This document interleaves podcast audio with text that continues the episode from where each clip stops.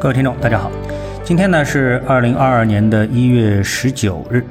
那么今天呢，跟大家讲的一个消息呢，就是非常的重要啊。我不知道别人是怎么解读的啊，我来跟大家呢，哎，解读一下这个消息呢。呃，是微软公司它宣布啊，收购了动视暴雪啊，交易的价值呢非常大，达到了六百八十七亿美元。那么这家被收购的公司是什么呢？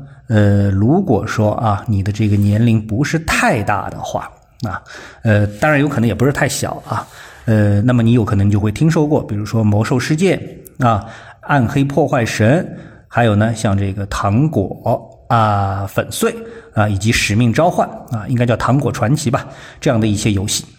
所以呢，这是一家这个非常在业界有名的公司啊，是这个在传统游戏行业可以说是非常。头部的一家公司，啊，那么所以它才能够呢达到六百八十七亿的这样一个收购的标的。那么问题来了，微软为什么要花这么大的钱啊代价去收购这样一家公司呢？它的目的是什么呢？啊，大家立刻就想到的是什么呢？就是元宇宙啊。所以呢，呃，微软收购这家游戏公司啊，和元宇宙啊有着非常直接的关系。那么这里呢，我们又不得不在。说一下什么是元宇宙？那很多人对元宇宙的理解啊，这个不尽相同啊。那么新进入的，比如说做区块链的人，对元宇宙有他的理解啊；做传统呃互联网的，那么对元宇宙也有他的理解。那还有呢一个呃群体是什么呢？就是游戏公司。游戏公司呢，对这个元宇宙的理解啊，也是非常的这个独到啊。我曾经听过一个呃资深的游戏界的这么一个呃人物吧啊，他在解读这个元宇宙啊，花了很长时间解读。他大概的意思是什么呢？元宇宙其实什么都不是，他们早在游戏行业当中啊，就做过游戏界的这个元宇宙的一个尝试，并且呢碰到了很多技术性的问题，所以呢在短期内要实现元宇宙啊是非常难的。啊，这是关于元宇宙的，也就是做游戏行业的人的一个呃资深人士的一个评判。那么，呃，我们再换一个角度啊，这是我自己个人的一个看法。那么，什么是元宇宙呢？哎，如果说你对宗教有一些这个涉足的话啊，比如说佛教啊，比如说这个基督教啊，哪怕是啊其他的一些教派啊，那么这些教派它实际上给你传递的。我认为它就是一个元宇宙的概念。什么元宇宙呢？它首先是一个平行世界、平行宇宙的概念啊。我们现在生活的这么的一个宇宙啊，银河系也好，地球也好，太阳也好啊，是我们通过我们自己的感知，这个眼睛、触觉、视觉啊，这个这个这个味觉啊，这个嗅觉等等啊，能够这个听觉能够感触到的一个世界。那么你进入到了一个平行的宇宙呢？哎，比如元宇宙。哎，大家直接想到的是什么？就是一个虚拟世界啊！你现在的这些感官已经基本上没什么用了，它直接跟你的大脑相连接啊。那么再进一步，就是你思想的一种在另一个宇宙当中的一个，可以说是一种生活啊，一种体验。比如说你在这个世界当中，你过得呃很苦啊，呃是一个穷人。那到那个世界里面，另一个元宇宙的世界当中，可能你就是一个这个这个富人。啊，比如说我们说基督教就给你传递这样的一个这个概念，就是人死之后啊，你要么上天堂，要么下地狱，对吧？假设你这辈子一直在做好事啊，那你就有资格上天堂。所以他给你的一个元宇宙的一个概念，简而言之，它里面有天堂和这个地狱的一个设置，对吧？然后呢，哎，那么我们说佛教。也好，我们中国传统的这个迷信也好啊，它也是给你了另外一个元宇宙的世界。为什么说是一个元宇宙呢？因为它的现实性没有人能够考证，说哎，我去过天堂，我去过地狱啊，我去过这个呃中国传统文化中的所谓的天庭啊、月宫，你其实你都没去过，对不对？你都没有碰到过这样一些人物啊，王母娘娘也好，玉帝也好，都不可能都留这个停留在什么？就是停留在一个元宇宙的设置当中。那么。这个呢，就告诉我们，其实你就可以直观的理解，哦，这就是元宇宙。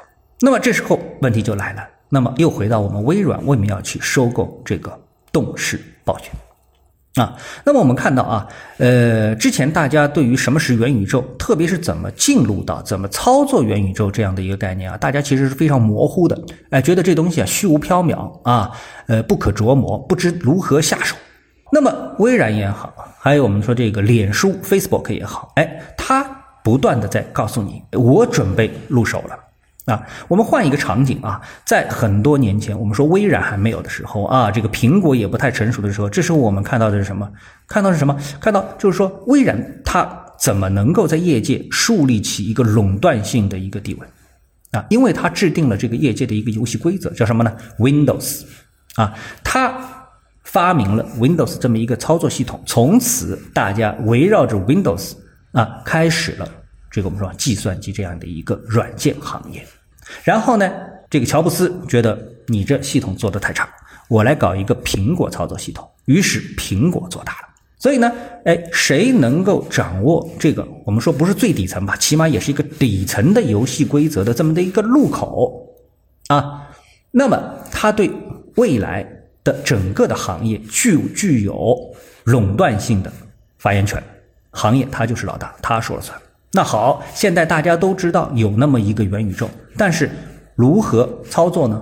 这里面就牵涉到什么？我们说中心化、去中心化等等之类的一系列复杂的思想的流向。那我们的这些巨头啊，不管是苹果还是索尼还是微软，他们的想法。绝对不是说，哎，我出钱来给你搞一个去中心化的元宇宙，我要搞一定是搞一个中心化的，我能够控制的这么的一个元宇宙。那怎么入手？哈，微软又开始了它新的征程，它把这么一个业界顶级的游戏公司给收购下来了。那这家游戏公司其实曾经已经为我们啊游戏啊，已经为我们创造了很多的类似元宇宙的这样的一种场景，比如说《魔兽争霸》《魔兽世界》《暗黑破坏神》等等，它都给了你一个啊类似元宇宙的这么一个场景。所以它这样的一个对接啊，哎，我们很多特别是游戏玩家会觉得，嗯，没什么难度嘛，对不对？哎，可能未来就是说，哦，原来这就是元宇宙。啊，那么第一步，未来我们到底看到的是什么样的元宇宙？我们现在还不知道。但是这个时候，巨头已经出手了。为什么？它是为了将来把握住这个路口的收费权啊，就像 Windows 啊，就像我们现在的这个呃苹果的啊，我们说 App Store 啊等等之类的。总之，他把这个游戏的规则给制定好了之后，未来的钱就他挣大头，你花钱要么只挣小头。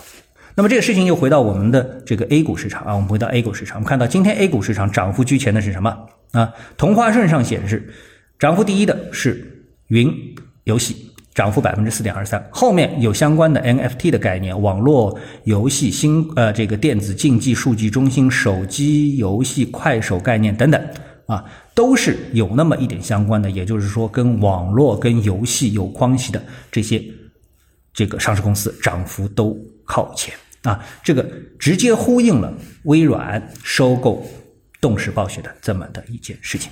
但是啊，中国的 A 股公司路途非常之遥远。为什么？因为我们看到元宇宙啊，一个是平行宇宙的概念啊，另外一个又是区块链去中心化的概念，所以我们要实现这样的一些跨越，难度非常的高啊。这个也我就是提醒投资者啊，对于这样的一个概念，哎，我们呃到底应该怎么来这个？